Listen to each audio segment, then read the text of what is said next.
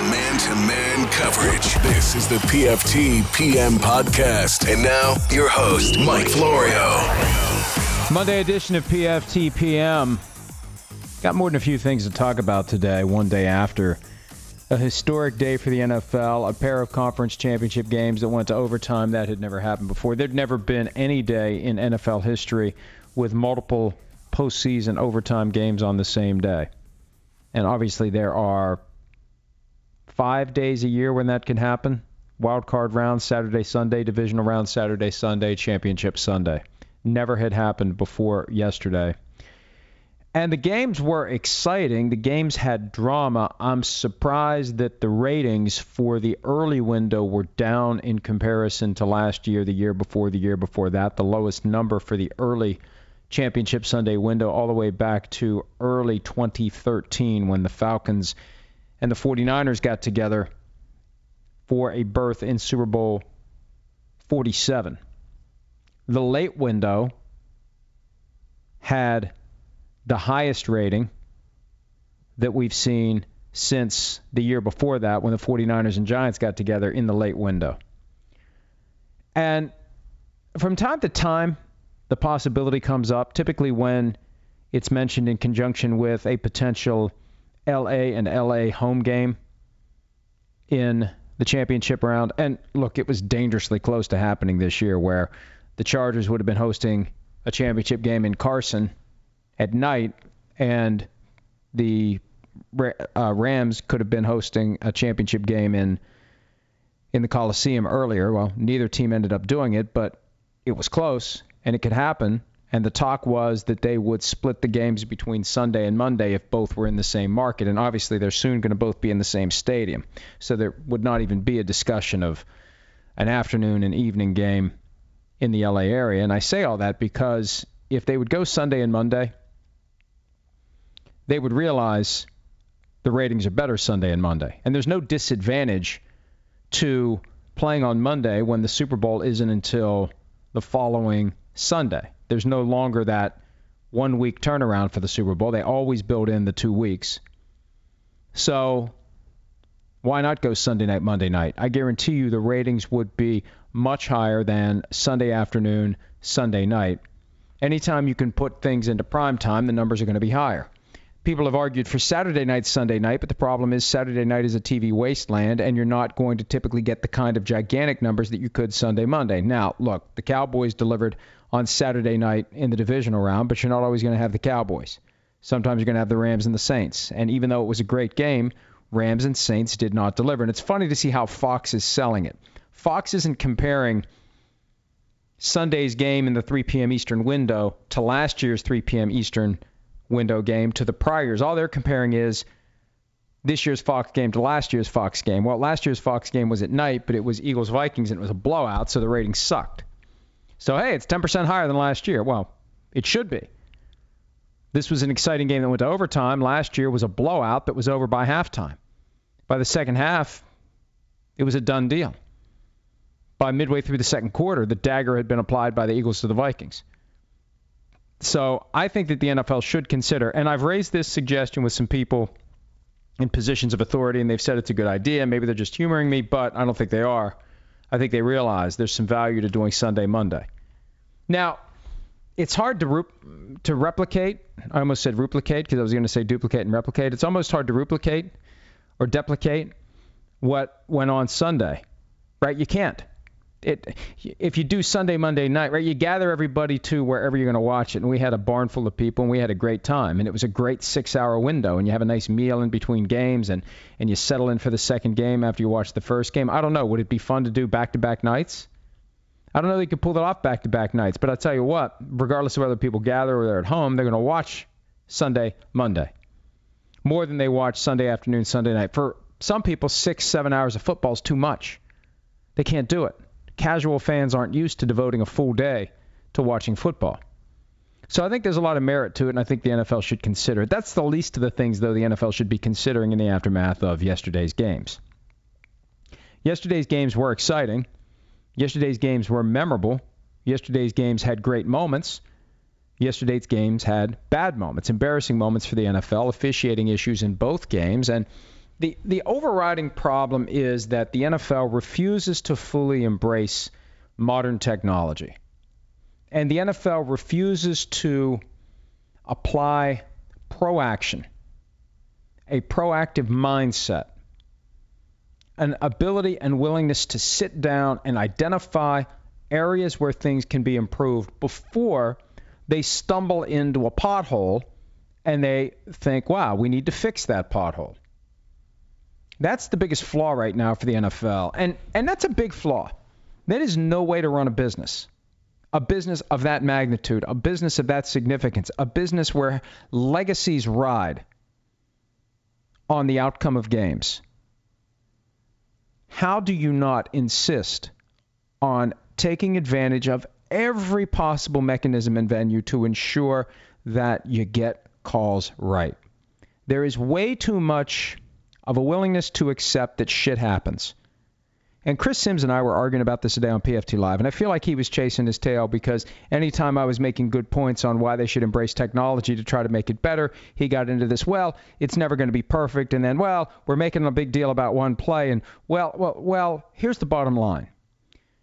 You can always strive to make things better.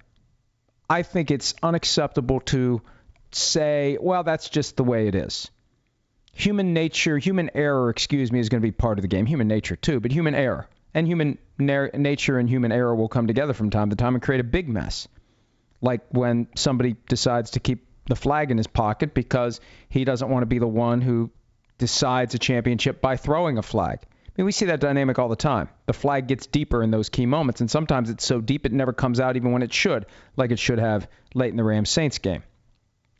But that's where you need to have a commitment to utilizing the available technologies. And look, the NFL already has the pipeline to 345 Park Avenue, and we know they're not supposed to use it to throw flags when flags weren't thrown in real time or have flags picked up when they weren't picked up as a result of any conference that organically happens among the officials at the game site. We know that they're not supposed to do that, but you know what? If you watch enough football, you get the sense that from time to time, Al Riveron or Russell Yurk, the number two at the league office, communicating directly with the referee. Somebody is telling someone what to do beyond the boundaries of what that pipeline is used for. That pipeline is there primarily to assist with, and it used to be assist with, now it is to dictate the outcome of replay review because they wanted to have one set standard. They didn't like the idea that 17 different referees were applying 17 different standards to replay review, and they were getting it wrong because one person would say clear and obvious is one thing, another one would say clear and obvious is another thing. You had too many referees substituting their own judgment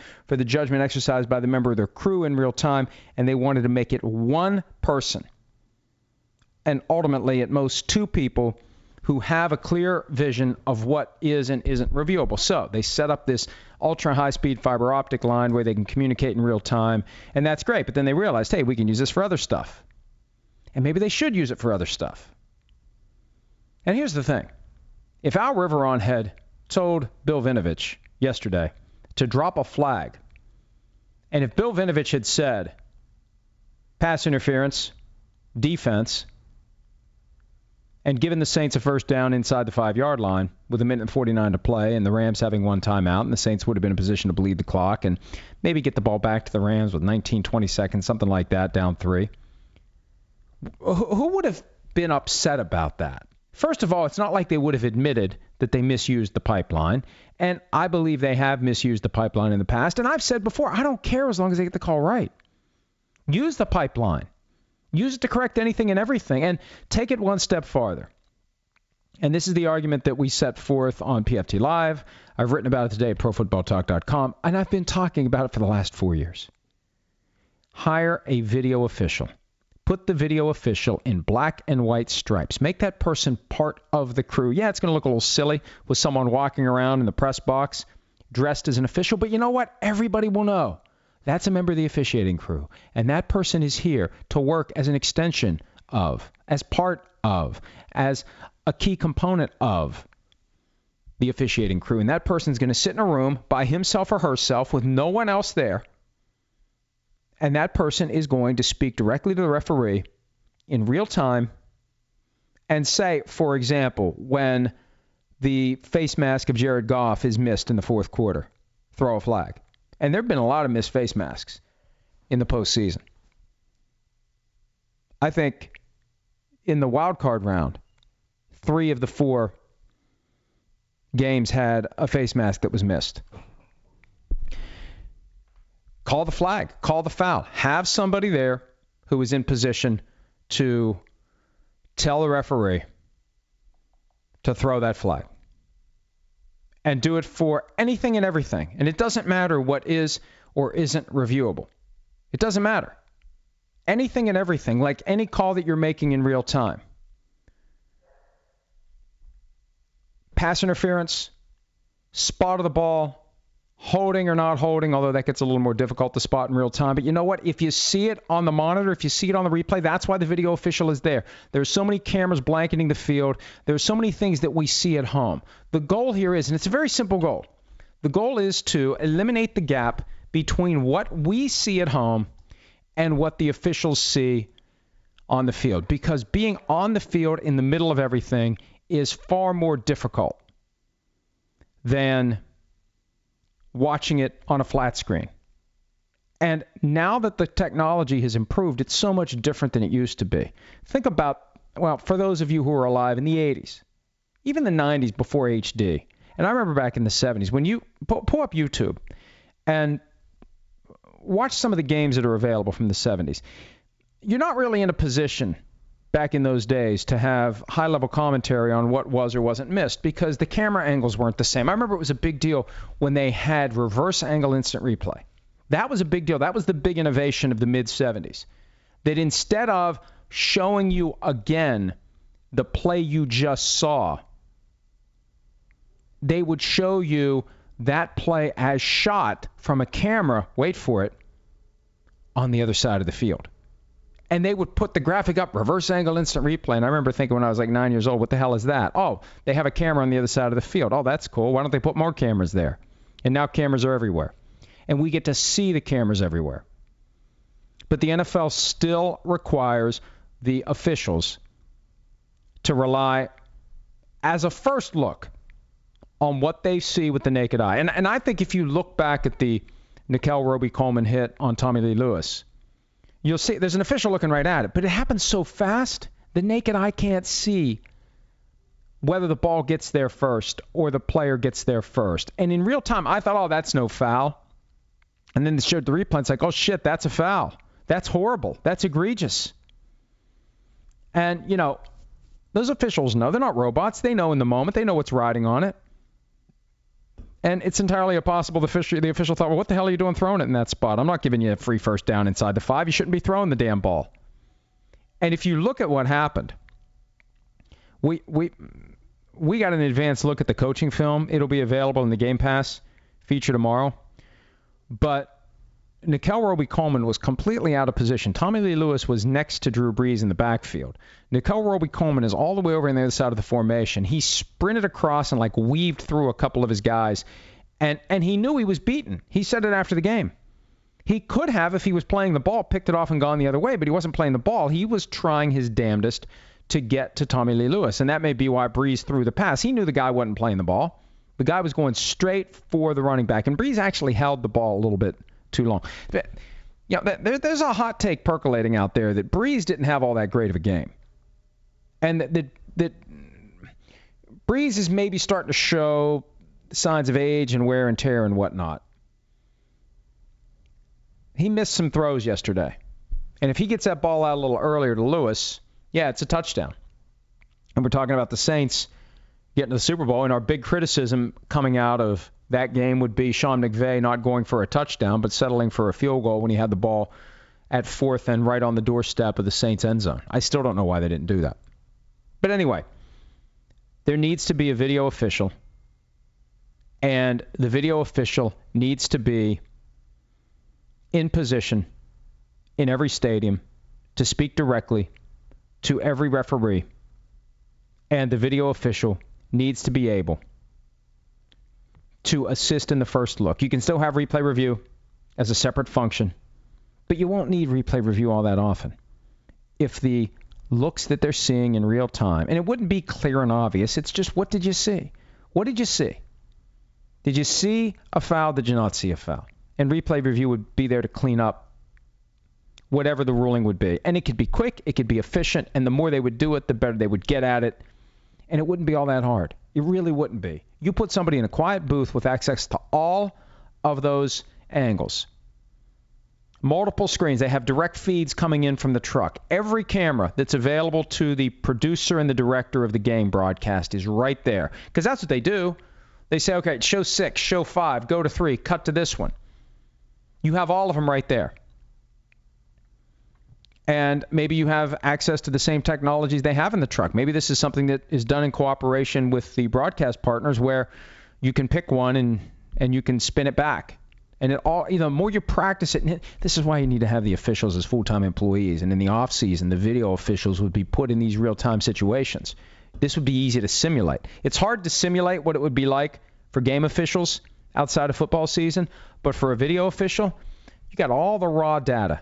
You put a video official in the booth and you can simulate the communication with a referee and the, the video official watches the game and the video official gets better and better and better at quickly spotting where a flag wasn't thrown, where a flag was thrown, where a spot is off, where a spot is on.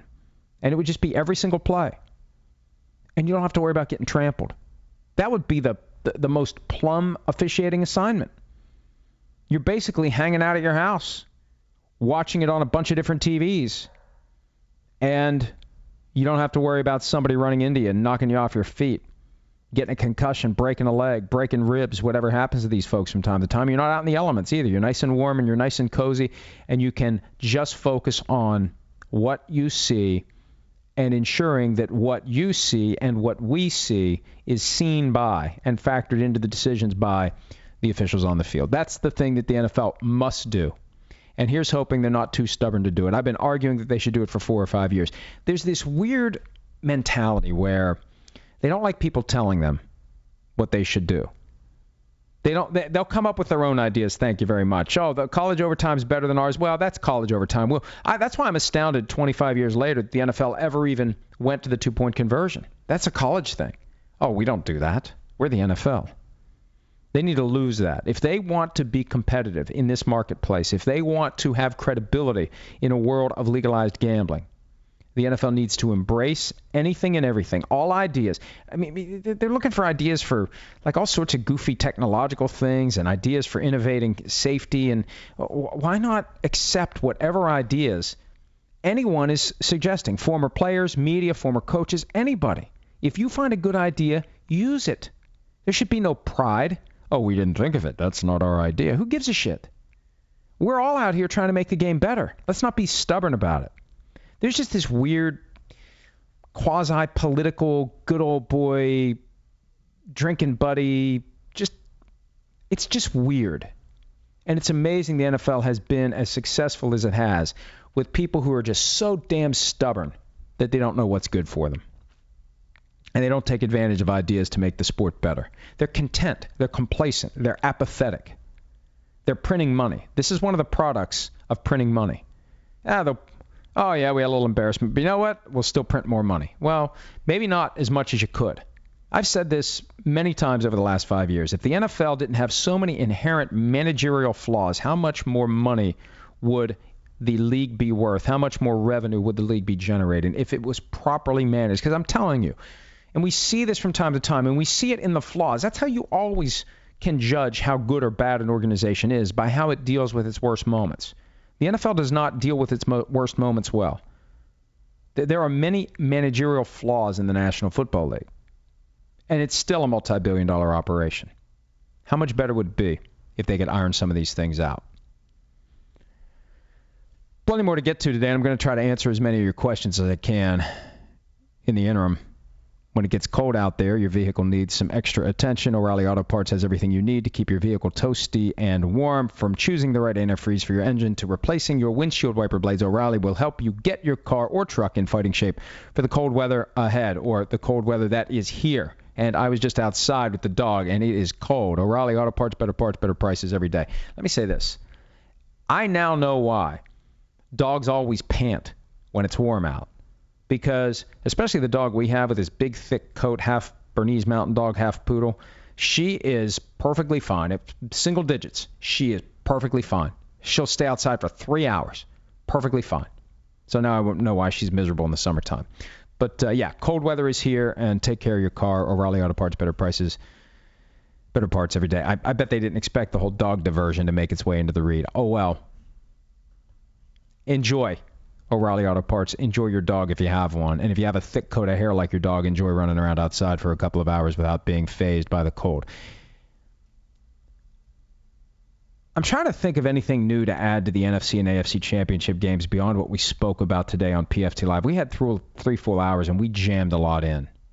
I'm going to defer to what we've already said. I'm going to defer to what we've already written. I mean, I'm trying to spin it forward. You know, some of the themes out there that I'm looking at will Tom Brady retire if he wins a sixth Super Bowl? I think it's something to seriously watch. I think it's something that could indeed possibly happen.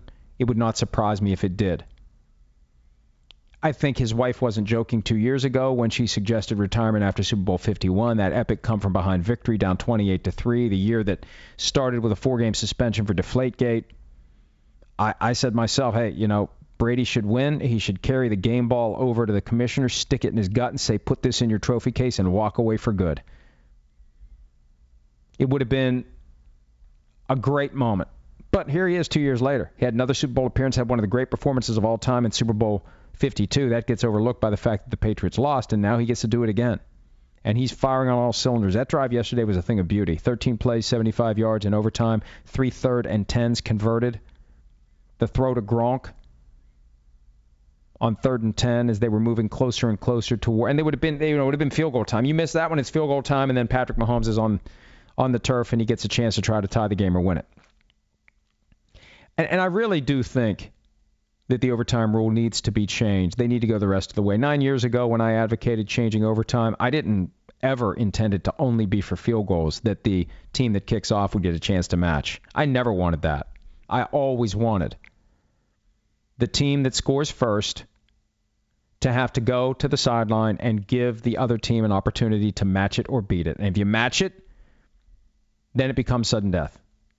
Both teams need a chance to possess the ball. And I know, well, oh, if it would be, hey, if it, the Chief, Chiefs would have gotten a chance, it would have been unfair because they could have gone for two and one. Hey, if they go for two and they win it, that, that, that's their prerogative. The Patriots could have gone for two when they scored their touchdown to force the Chiefs to go for two to extend it. I don't mind that. I don't mind the fact that the team that gets the ball the second time is essentially playing four down territory football. I don't mind that. I just think both teams should have a chance to possess the ball because the rules right now, and we all know this, they're configured in a way that favors the offense. That that that knee-jerk reaction we get, well, you should go out and stop them. Well, you know what? It's hard to stop them in this day and age. Offensive football is king. So why should the defense be expected to stop the offense when the rules are put in place to promote offensive football? Why shouldn't both offenses get a chance to possess the ball? And I've had other ideas that I've thrown out there from time to time. I think from the perspective of limiting the wear and tear on players, especially for regular season overtime, they should just put the ball on the 10. First and goal from the 10. Oh, that's not football. Well, what the hell is it? It's not soccer. It's not field hockey. Of course it's football. Is a shootout in soccer football? Penalty kicks, is that football? I mean, is that soccer? Of course it's not football. Well, it's football. You know, they know who we mean. Is the shootout in hockey? Is that hockey? Well, it's the penalty shot, right? You see penalty shots in hockey, so we do five penalty shots per team, or three, or whatever the hell it is. Penalty kicks in soccer, we see penalty kicks from time to time, so we do penalty, penalty kicks to resolve the tie. So we see first and goal from the 10 in football. We see red zone offense all the time. So what? Chris Sims was making an argument today. Well, it favors a team with younger quarterbacks. What the hell are you talking about? It favors a team with younger quarterbacks. Well, you know what? If it does, get a younger quarterback. You, you better have a younger quarterback if you're going to go to overtime then. But it's too much like the college system, and they're not going to adopt the college system. I, I've argued in the past that they should put one offense and one defense at one end of the field, the other offense and the other defense at the other end of the field, and just go back and forth going for two, kind of like the shootout the penalty kicks. Just go back and forth and back and forth until somebody gets it and the other one doesn't. How long could that take? How many more reps are you going to have? if you do that. And I know they're high intensity reps because you're going for two. But why not do that? There's got to be a better way. And there's got to be a more fair way at a minimum than letting a team win a coin toss and go right down the field. And I know what the Patriots did was impressive, and not every quarterback can pull it off, but Patrick Mahomes may have been able to do the same thing. And why should we say that he's going home simply because the Patriots called heads and it came up heads? There's just something that is inherently unfair. And nine years after, we finally acknowledged the inequitable nature of overtime hiding in plain sight for 35 years and actually longer than that because this was the system that would have been in place if it had ever happened in a Super Bowl. It's amazing that it it went so long, and it's still it, it's just amazing until what Super Bowl 51 we didn't have overtime in a Super Bowl. It took that long, and there was the one championship game before that in 50 what was it 56, greatest game ever played.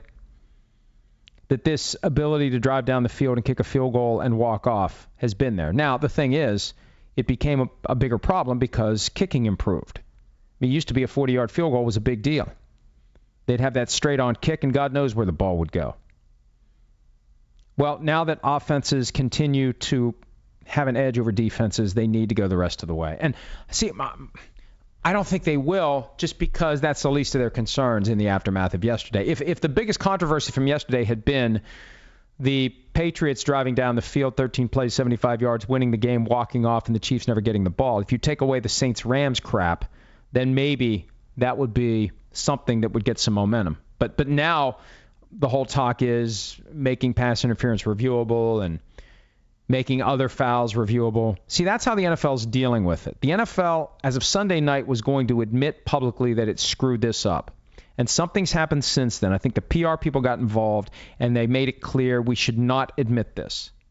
So they're admitting it implicitly by leaking to the Washington Post, for example, that they'll consider making pass interference reviewable, which is kind of a fancy way of saying, yeah, we know we screwed it up.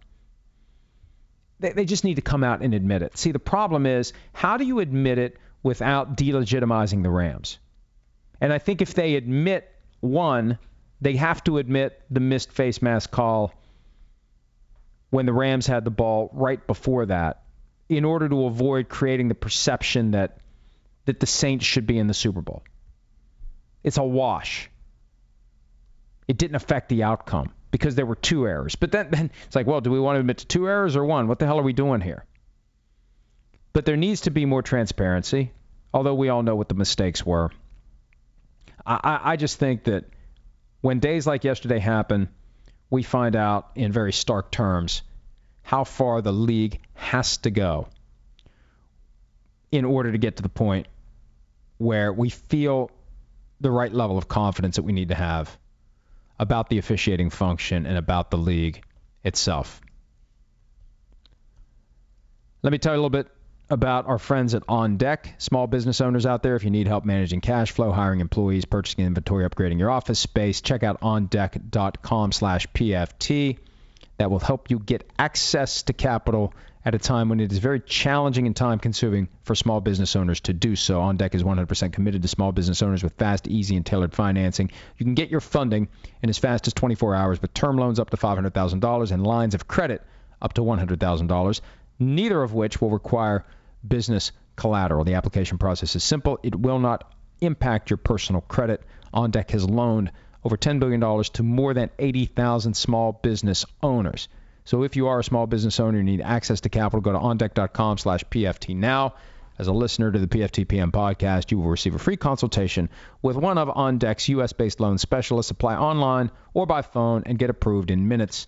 Go to ondeck.com slash PFT. That's O-N-D-E-C-K dot com slash PFT for your free consultation now. All right. I've covered everything I want to cover for today. I see there's some other news out there. We'll get to that later in the week. Let's answer your questions. PFTPM Posse, how pissed do you think the people in charge at 345 Park Avenue are that most of the talk the day after a championship weekend that saw two overtime games for the first time ever has largely been about the horrible state of officiating and whether the Rams Super Bowl berth is legitimate? Well, look, if they're mad, they should be mad at themselves. They created this mess by creating the environment in which this mess could happen, or more accurately, by not fixing the environment in which it could happen. They knew this could happen. They knew it could happen. They chose not to deal with it. So if they're mad at anybody, they should be mad at themselves.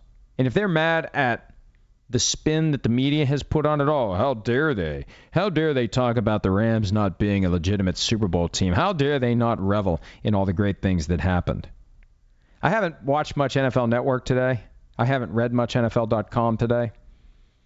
I wonder how hard they are going on the flaws from yesterday, or are they shaking the pom poms for everything is great in the NFL?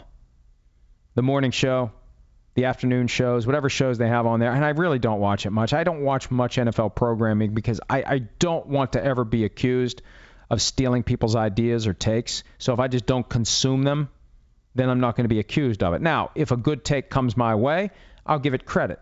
But most of the stuff that I talk about are things that I'm thinking of on my own, and I don't want my thoughts to be polluted by, and I don't want to feel an obligation to, you know, say, hey, well, somebody else thought of this, not me. Well, I thought of it too. I thought of it separately. So, and, and I just, I can only take so much, frankly.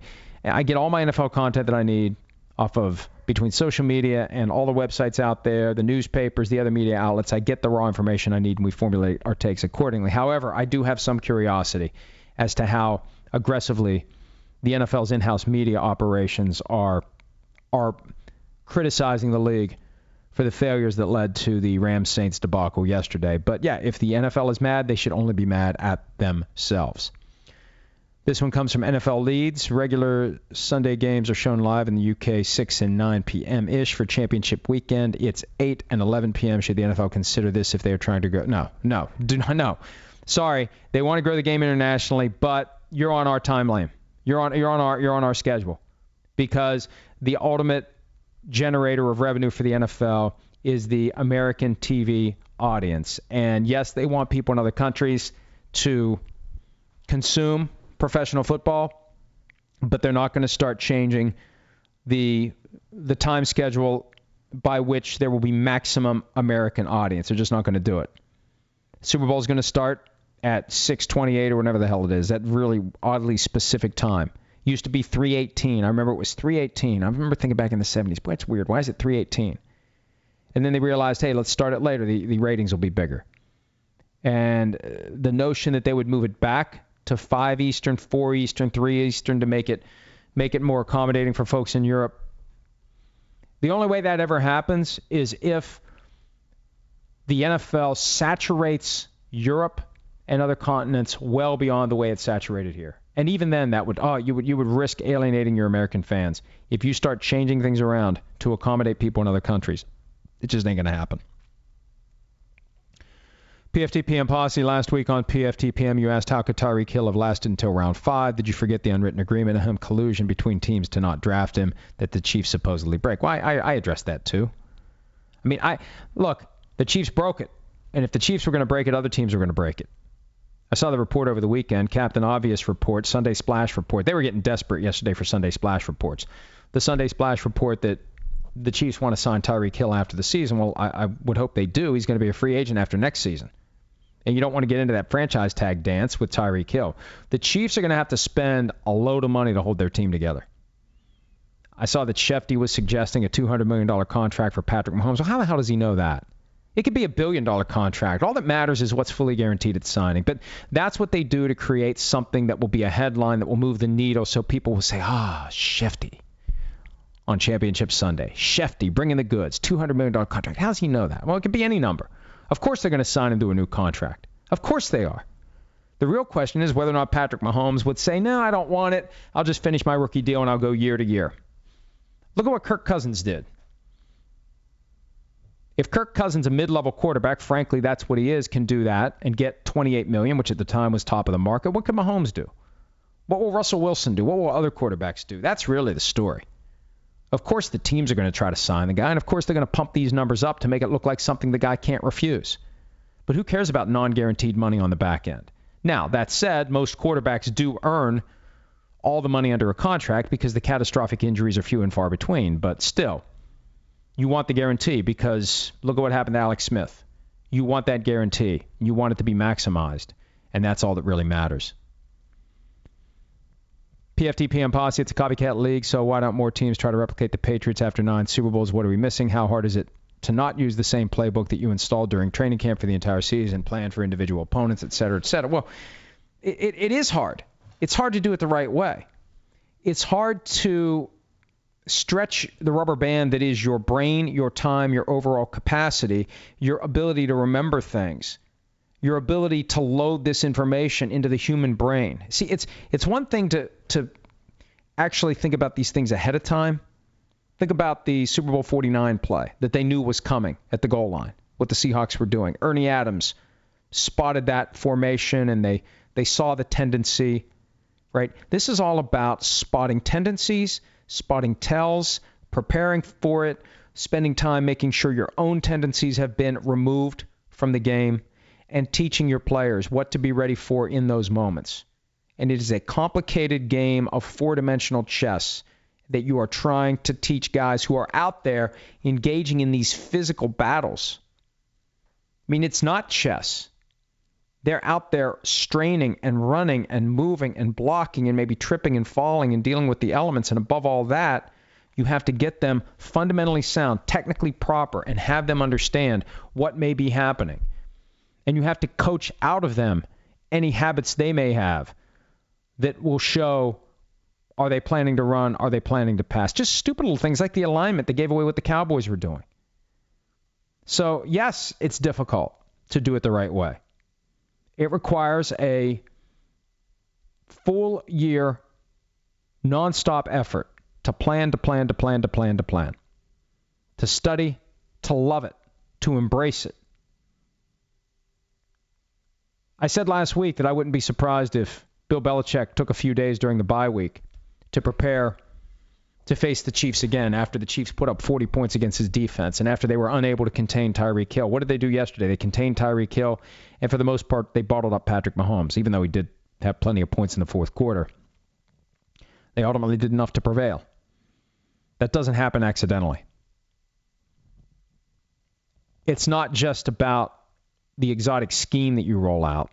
It's not about now, it is about having plays ready for an individual opponent, selecting the right plays, but it's about having a mastery of everything your opponent does and of everything that you do that your opponent is going to be studying. And it's a fascinating process. But the Patriots have shown that they're better at it than anyone. It also helps to have a quarterback that doesn't insist on the 40 million per year that he should be getting because if you do that, you have money available, so you have backups who are competent. You're not relying upon undrafted free agents to come in and get the job done. That's an over or underrated, overrated, underrated aspect of what the Patriots have done so well. At the CJ Newman wants to know what I thought of the FAPT this week. My kid was a guest of the Fullbacks Are People Too podcast. I, I, I'm sorry, it's busy weekend. I haven't had time to listen to all of it. I listened to a little bit of it. I thought Alex sounded good but I didn't have time to listen to all of it. It was like over an hour. I just didn't have time to listen to it. So I I'm, I, I could lie and say, oh, I listened to the whole thing. It was great. I just haven't had time. I haven't had a chance to listen to all of it, and I probably won't because this week's going to be a blur, and then next Sunday we go to Atlanta. At the Real Forno, if Kyler Murray chooses football, how will paying back his $4.6 million bonus work? Will he have to pay it back pre-tax or the amount he received post-tax? Look, that's something for the accountants to figure out. I think you pay the money back, you get a credit for the taxes. It's a pain in the ass, but – I think we, we crossed that bridge when NFL players retired and had to pay money back. Barry Sanders was the first big name guy who had to do that. And uh, it's a pain in the butt. And, and you end up spending a lot of money on accountants to get it all done right. Sergio D. Is Mike Lombardi really a gridiron genius or simply a shameless self promoter? I'll let others decide that one. I, I, I gain nothing from commenting on that. I know people have opinions about him. Some people think that it's genius that he he looks for these hot takes even if he's wrong. I I, I think having credibility means more than than locking into a hot take that ends up being proven wrong. Like, is it really good for your career to be shouting that Doug Pederson is going to be a bad coach and then he ends up winning a Super Bowl? Some people would say that's good. I don't think that's good. I think it's more important to strive to have credibility. And when you start spouting off that way and it gets misproven or disproven or unproven or debunked or rebunked or unbunked, I just don't think it makes you look good. But I, I don't follow enough of what he does. I, I know that there are people in the NFL who have strong opinions about him each way. But you know what? They, have strong opinions about me each way, maybe more bad than good. That's no in- indicator of whether or not you're doing your job the right way or not. I guess if you're getting under people's skin, you're doing your job right because there's a lot of people who are very petty and jealous and shallow and they don't like to be criticized by anybody. So if you're willing to call someone out, willing to say what you think, and you're getting people pissed off, maybe you're doing something right. But I, I don't pay enough attention to really know. Dr. J144, if the NFL doesn't fire an official for what happened on Sunday in New Orleans, could Hugo Cruz claim racial discrimination? He got fired for less than that. I mean, that's the kind of thing that that you could argue there's a different standard for different people, and I was held to a higher standard, and I don't know anything about Hugo Cruz's specific racial makeup. I mean, I'm not going to make assumptions about someone just based upon their name, but I, I, I look, they're they're represented by a union. That makes it harder to make legal claims. You've got to deal with arbitration. It's harder to prevail in that setting. Yeah, I, I, I don't know. I mean, the bottom line is this Hugo Cruz has a device available to him through the union to challenge whether or not he should be fired. And um, whether or not somebody else was fired later, uh, I don't know that it becomes discrimination as much as it becomes evidence that maybe they they didn't take the appropriate action against Hugo Cruz. And and if you're the NFL Referees Association, you hate to set more guys up to be fired by stomping up and down about, you know, whether or not Hugo Cruz is being treated too harshly. Hey, other people haven't been treated as harshly, and then the NFL says, well, you know what, screw it, we'll start treating guys more harshly. I don't know if somebody needs to be fired for what happened yesterday or what. And there's talk that maybe Al Riveron will end up being out. Peter King had that in his Football Morning in America column. I, I, I don't know. Um, but, uh, you know, I used to practice employment law, and I'm glad I don't because they, they are not easy cases to prevail on and it's unfortunate when people lose their jobs for not performing their jobs properly. But because there's a union, they do have a device for fighting it, for opposing it, and possibly for prevailing. And, and I don't know where any of that stands. That kind of happened and went away. And like so many of these things do, we're not. There's where's the where is from the standpoint of serving an audience that has things that it wants to read about and hear about. The ins and outs of any Hugo Cruz arbitration hearing yeah, that's not going to attract a whole lot of attention. And hell, when there's an outcome, who knows how much that'll even be covered? I guess if a press release is issued by somebody, it'll be a blurb at PFT, but unless it comes in a really slow time, people aren't going to pay much attention to it, and that's just kind of the way it is, unfortunately. At the Real Forno, after benefiting from it, will Bill Belichick keep pushing to make everything reviewable? Absolutely. Doesn't matter whether you benefit from it or whether you're hurt by it. You know, Sean Payton took the high road on Sunday. A lot of times when you get screwed by a bad rule, you end up keeping your mouth shut because you think, hey, next time around that bad rule is going to help me. Sean Payton wants to prevent anyone else from ever being in a situation like this where they feel like a bad call decided who goes to a Super Bowl or who wins a Super Bowl. And that's what the NFL has to worry about for the next 13 days. Are they going to have a screw up in the Super Bowl that decides potentially the outcome of the game or creates the perception that decided the outcome of the game? This is about making the sport better. Simms and I were arguing today about the notion that it'll never be perfect. Well, it may never be perfect, but we should aspire for it to be perfect. We shouldn't just get complacent. We shouldn't just shrug, oh, well, stuff happens. We are going to make it perfect, so why try to make it better? You still strive to make it better. You make it as good as you possibly can, acknowledging that it won't be perfect, but striving for perfection. What's wrong with that? We should do that in all aspects of what we do. Yeah, we're not going to be perfect, but we're going to try to be perfect. We're going to acknowledge that there will be frailties and mistakes, but we're going to aspire to have none. Isn't that the way we all should approach our work, school, whatever? Our relationships, everything. It's never going to be perfect, but we should try to be perfect. We should try to be as perfect as we can be, acknowledging that it's impossible to be perfect. But don't use that as an excuse to not even try. Boy, that's way too deep. Matt Evon, Gene Steratore was a staple of yesterday's CBS broadcast throughout the program. What does the league office think of so many retired refs now criticizing play calls, and would the league negotiate a CBA clause that prevents officials from TV gigs? I, I, I don't look. I, I don't know how that would would even work, restricting their post football employment. Then you get crossways with the networks, which wants to have people available to help explain these things. I think if the NFL properly valued the positions and paid these guys more, they wouldn't leave to take TV gigs. That was one of the criticisms I heard back in August or thereabouts. Got a lot of inexperienced officials, new referees, because they don't pay enough money. Remember back in 2012 when they had the lockout of the officials and the commissioner said, oh, the replacements can do just as well? Yeah, uh, they, they can't. And maybe if you were paying true value for these jobs, why are they nickel and diming these jobs? Why are they doing it? Because they can? Because we're still going to watch football even if the officials aren't as good as they can be? You know, they got the best of both worlds with these officials. They don't have to pay them as much as they otherwise would because they have other jobs. You know, you could find, I, I could come up with a daily schedule, a weekly schedule, a monthly schedule for 52 weeks out of the year. Yeah, we'll give them some vacation time. I could keep the officials busy even if it's just taking them to the gym for five hours a day, getting them in the best possible shape from January to September so they can go out and discharge their obligations without ever having their physical fitness or lack thereof be an issue.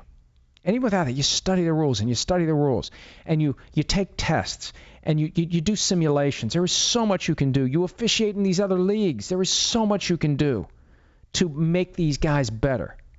I remember when I was practicing law and running PFT it was hard to do both jobs as, as well as I possibly could. And I got to a point where it's, you know what, I better pick one or the other. And I was fortunate. I was doing both really well. But once I got into one at the exclusion of the other, I realized, hey, I'm a lot better now. I'm even better than I was. Not that I don't know how good. I mean, uh, look, when I practiced law, that was the top priority for me. This was the hobby. But as we started making more and more money, I started practicing less law. And, you know, the more law you practice, the better you get at it. So maybe cases I didn't take because I didn't view them as being worth my time, maybe I would have taken them if I didn't have this other thing to do. And I would have learned something through those cases that would have made me better. And I would have accelerated on the overall curve of experience. And, you know, by this time, after 20 years, 20 years? How many years? Shit, 28 years since I graduated law school now. I'd, I'd be at a point where I'd have been even, you know, it, it wasn't sustainable to do both. At one point, I had to pick one or the other. And think about this: officials have been doing both for years. Some of these folks, you know, Ed Hochuli, lawyer and official for how many years? How many years? 20, 30, every, you know. They're getting more and more of these folks full time, but I think they need to pay the money and make them all full time, and they can find ways to make them better find as many reps, as many opportunities, as many possibilities, cause them to embrace that job and get the most out of their skills as officials. Get them all in and pay them accordingly. Why should they not be making, why should referees not be making seven figures a year? And other members of the officiating crew, what, three, four, five hundred thousand a year. With that carrot dangled, if you become a referee, you make a hell of a lot more. That'll get those folks to work even harder as they devote their full professional efforts. You know, if you've got another job, the prospect of being fired from one that you have, eh, that's no big deal. I got another job. If you're all in with one profession, you're going to bust your ass to keep that profession, to keep that job. And if the NFL wasn't so cheap, frankly, all due respect, if the NFL wasn't so cheap when it came to what it pays these people, we would have better officials. We would have more accomplished officials, and they wouldn't be leaving to take TV gigs. Black 88 Elite, I think the Rams defensive tackles will blow the Patriots interior line apart and get Brady out of the pocket. Would you say that's a disadvantage for the Patriots? I don't know that it gets him out of the pocket. He can't get out of the pocket. The question is, can Brady get rid of the football before time runs out up the middle? They're going to have to keep Aaron Donald off of Brady, and they're going to have to hope and Ndamukong Suh doesn't break free when he is blocked one on one. That's going to be the challenge because we've seen in the past the way you beat Tom Brady is pressure up the middle. And Brady, what happened against the Chiefs? What did he do? He didn't get sacked. He got hit once. Where was Dee Ford? Where was Chris Jones? Where was Justin Houston? Well, they, they were spinning their wheels as Tom Brady was getting rid of the football quickly. That's what he's become a master at and that's going to be the challenge. Sean Alvashar, please, oh please tell me you saw Mike Francesa going off on Todd Gurley exchanging jerseys with the ref. I, he didn't realize it was a Photoshop. It's truly priceless. I saw it. I've, I, here, here's what's odd to me. uh, let, let me let me choose my words carefully here. Now, what the hell? Why do people in New York hang on every word that guy says?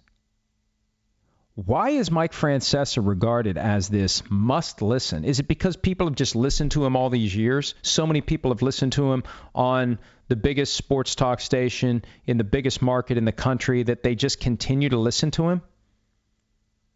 Isn't that odd? Hey, what Francesa say today? And they like get entertained by it when he does stupid things, like when he falls asleep on the air, that whole Al Albuquerque thing. I mean, the only things I know about Mike Francesa – and I'm, I'm in Connecticut every week, and it was New York before that. And all those guys that live in the area, they all like know everything Francesa says and does. It's like, what the hell? You're carving out five hours of your afternoon to listen to this bozo? And, and, and they're waiting for these embarrassing moments that they can talk about. I mean, it is weird. It's like, why are you cluttering your brain with stuff from a guy who only says something memorable when he says something stupid? I don't get it. And the whole oh he retired and he came back and this, that, and the other thing and his app. I mean, it's it's like he is a caricature that they know is a caricature, but they can't look away. It is a really, really weird dynamic. I don't get it. And look, I, I, I think I was on the show once nine years ago I went up to Cleveland to interview Eric Mangini, and I think they had me on the show driving home because I must have reported something that moved the needle in New York. I don't know what it was. I don't. I, I can't remember. I was on with him one time, and it, it was fine. He seemed nice enough, but it's just weird because the only time we notice him is when he does something stupid or says something stupid. I just don't get it. Did I choose my words carefully enough there? I just don't get it. The real Forno, oh, how much do you believe the story on Carson Wentz? I, I don't know. Look, do I think it was made up? Do I think that the writer from PhillyVoice.com fabricated multiple quotes from unnamed players and other members of the organization? No, I don't. I don't think it's made up. Now, do I think that there are some people in the organization who maybe don't really like Carson Wentz, but they're afraid to say so publicly? I could see that. I mean, look, look how much better the Eagles were with Nick Foles playing than with Carson Wentz playing. And between the two guys, which one's going to come off as as entitled? Which one is going to be more likely to be a little bit salty when he doesn't get to play? The guy who came in with the number two overall pick the Eagles traded up to get. The guy who was the MVP candidate before he t- tore his ACL in 2017. I mean, I I think that that the notion that there is a difference of opinion within the locker room, that there may be a dare I say schism between Wentz and Foles, that's why they got to keep one and get rid of the other. You can't keep them both around. And it looks like they're keeping Wentz. But you know what?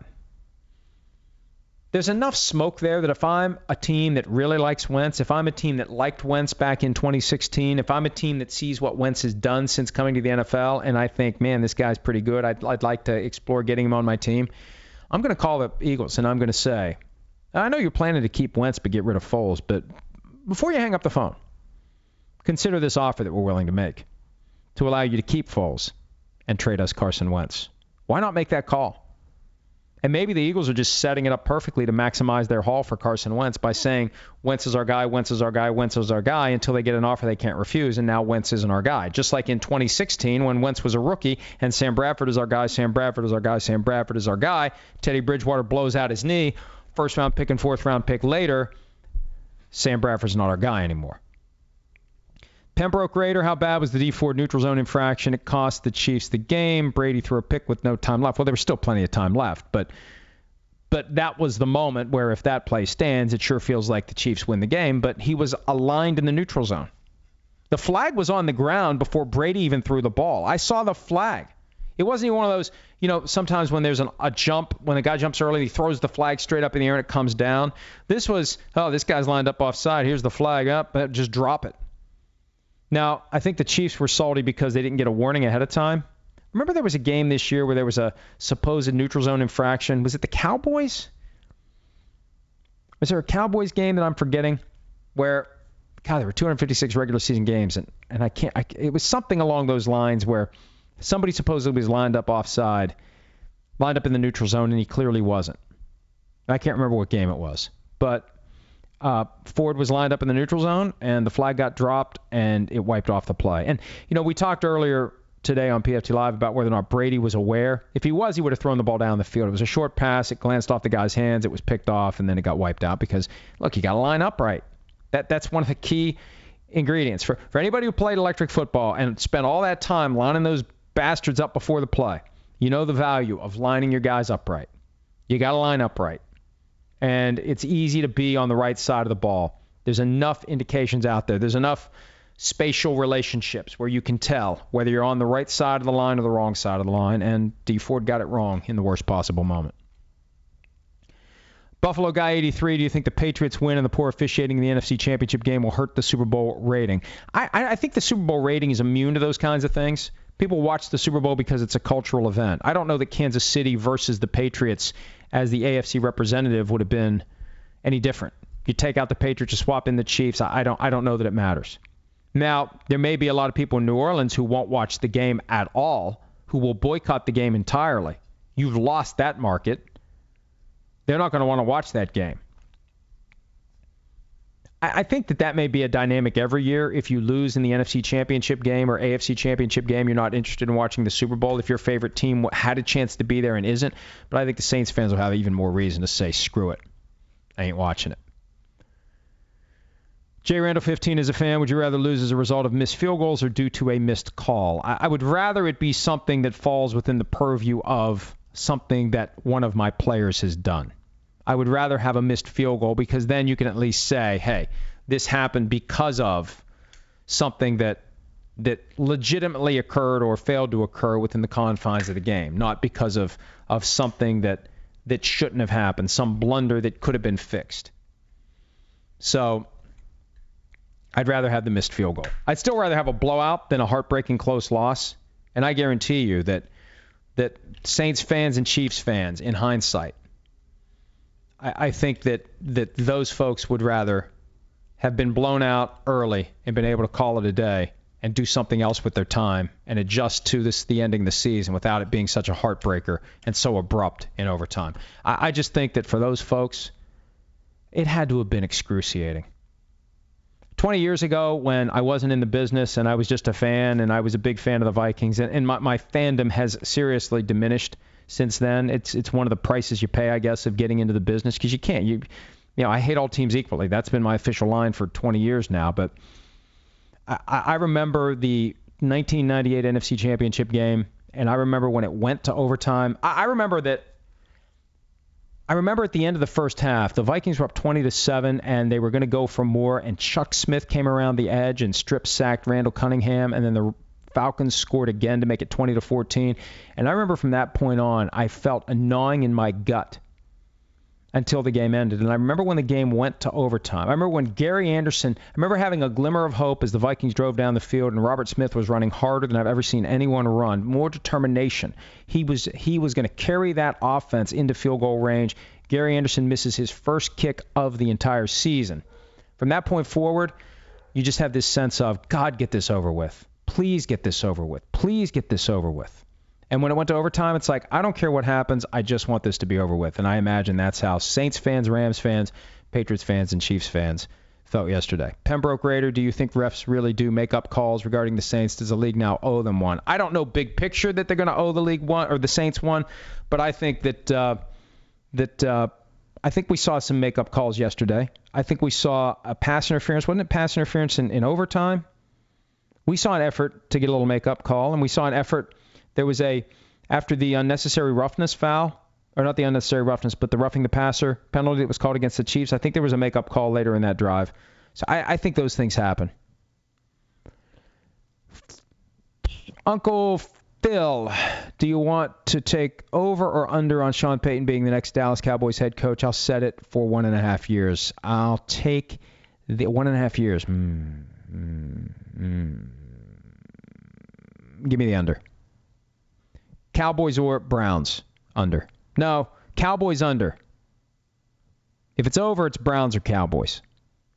I feel like at some point Sean Payton's going to move on.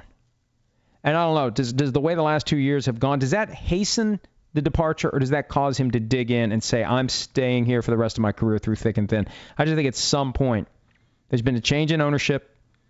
Mickey Loomis, the GM of the team, has kind of graduated to a higher position where he's over both the Saints and the NBA's Pelicans, both owned by Gayle Benson. I just feel like at some point, I feel like at some point Sean Payton's going to walk before he gets run out like Mike McCarthy did. Leapers 500. If Tony Romo can literally call play after play that the Patriots are running, is the Patriots march down the field in overtime poor coaching, preparation, or execution by the Chiefs D? I look, I don't know, and, and I've heard some people say, oh, anybody who played quarterback in the NFL can do what Tony Romo did, but I, I know when Tom Brady changed a fourth down, a key fourth down play down near the goal line, from an inside run to an outside run, and Romo knew exactly what was coming. How do 11 guys on the other side of the ball not know what's coming? How do they not see it and realize what's coming? And how, if Romo can see it, how can the other 11 guys not see it? Now, part of it may be he's got access to production meetings and practices, and he knows more than the Chiefs do. But Romo was on it yesterday. He, I, I thought maybe he had gotten away from that this year, and I didn't know whether somebody told him to do it or whatever. But he was, he was, uh, he was doing a good job of letting people know what was coming. I don't know how much people really like that, but I, I, I enjoyed yesterday the the prescience that we saw, especially on that fourth down play, because I'm thinking, how in the hell did the Chiefs not know that this is what's happening? All right, I got to wrap this up. This is really going longer than I thought it would. Let's see what else we have here. Mike likes dirt. Do you think the ball on the non-muffed punt miraculously became sentient and jumped out of the way of Edelman's beard? That beard is freaking magical. That that was such a weird play because there were so many different angles, and when they would show one angle, I would say, all right, it didn't hit him there, but it looks like it hit him there. And then they would show a different angle. It's like, well, it didn't hit him there, but maybe it hit him there. And then they would show a different angle. Well, no, it didn't hit him there, but what if it hit him there? I mean, from his thumb to his shoulder to his forearm. But eventually, when you piece them all together, it's like, holy crap, the ball never touched the guy. Now, is that clear and obvious? Some would say if you ever have to look at more than one camera angle, it's not clear and obvious. But the NFL has been piecing together camera angles for years now. And they pieced together, what, three of them. And that ball did not touch Julian Edelman. Even though two plays later, the ball definitely touched Julian Edelman because it went off his hands and it was intercepted by the Chiefs. All right, let me find one more good one and wrap this up. Uh, any questions that are relevant to the remainder of the week, feel free to ask them on Tuesday or Wednesday. We'll try to do another one tomorrow. Let's take a look at this. A Red Zone Alk, what have you heard about Todd Gurley? Was he injured or upset at being upstaged by C.J. Anderson? I look, the, the Rams claim that there was no injury, but I don't know that I believe any team when it comes to something like that. Todd Gurley had ACL surgery 2014, and at least twice this year that knee has swollen without any specific trauma to it. That's not good. That tells me that there's an issue with cartilage potentially. Look, and I'm, I'm not a doctor, I'm not going to pretend to be one, but I've done this long enough to know what can happen and what causes swelling in a knee. And if you don't have cartilage, if it's bone on bone, that irritates the area, and that's where normal usage, normal wear and tear is going to result in swelling, even though nobody whacked you on the knee. So to have it happen week one, as Gurley has since admitted it did, to have it happen again late in the regular season and knock him out for two regular season games, and to have him just seem not like the right guy yesterday, not the same guy, I think it's a combination maybe of the knee still bothering him a little bit, plus maybe he was pressing a little bit too hard because he, he knows that CJ Anderson is chewing into the limelight. He knows that CJ Anderson is running harder, that CJ Anderson is arguably running better, especially between the tackles. And maybe Gurley just tried to do too much. And Sean McVay had said they were going to make their decision about who got more of the reps based upon feel. And to their credit, the Rams moved away from Gurley and move towards C.J. Anderson, and that's going to be one of the big storylines over the next 13 days. And you're going to hear Sean McVay asked about it, Todd Gurley asked about it over and over and over again, because they're going to step into the media blender next week, folks. And you're going to have on Monday night, you're going to have Gurley available for an hour. You're going to have C.J. Anderson available for an hour, and they're going to be peppered. They're going to be peppered. They're going to be peppered. And you know, at some point, if you get pushed enough to talk about something, you get a little frustrated and maybe the truth flies out of their mouth inadvertently. But I don't think Gurley's happy. Why would you be? Why would any competitor be happy with being diminished? So that's going to be a big storyline going into Super Bowl 53. And the Rams, fortunately for them, they have C.J. Anderson. The question becomes will Todd Gurley remain healthy? Can he get healthy? Does he need microfracture surgery if there's an area in his knee where the cartilage is gone? They say cartilage is like money in the bank. Once it's spent, it's gone. You remove cartilage, that, that's that natural cushion between the bones, and it does not regenerate. That's what microfracture surgery does. They they drill little holes into the. They came up with this procedure where they drill little holes into the bone, and the scar tissue simulates cartilage. Isn't that weird? Sometimes it works, sometimes it doesn't. That may be what Todd Gurley ultimately needs. We and we may hear something. You know, after the season ends, Todd Gurley had microfracture surgery today. Who knows? But at least they have C.J. Anderson for now, and for Gurley, at least he did that long-term deal before this problem popped up, whatever it is, whatever it's been, whatever it was. A guy who was an MVP candidate in 2017, won Offensive Player of the Year, and was an MVP candidate for much of the year this year. To see where he is now, smart that he got paid when he did, and now the Rams have to wonder can they ever get him back to what he was not that long ago. All right, thanks as always for your support of the PFTPM podcast. PFT Live tomorrow morning.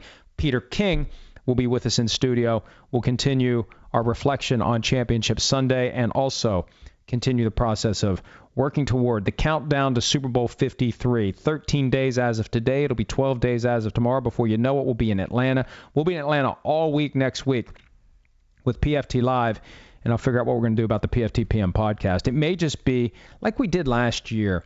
I think a few days last year we just did a bunch of interviews that we didn't have time to fit into PFT Live because what will happen next week? There will be an overabundance of players, coaches, etc., coming through Radio Row, coming through the PFT Live setup. We got a nice set this year. Every year the set gets a little nicer and a little nicer. We got a nice one this year at uh, the Media Center in Atlanta. Looking forward to getting down there. Looking forward to talking more football the balance of the week. Again, thanks for your support, and we'll do this again on Tuesday. You can find the PFTPM podcast on Art19, Apple Podcast, Stitcher, and Google Play. If you like what you hear, and you will, subscribe for automatic downloads. Leave a rating and review. That'll help new listeners find our show and push us up the charts. Search PFTPM for your evening update from Pro Football Talk.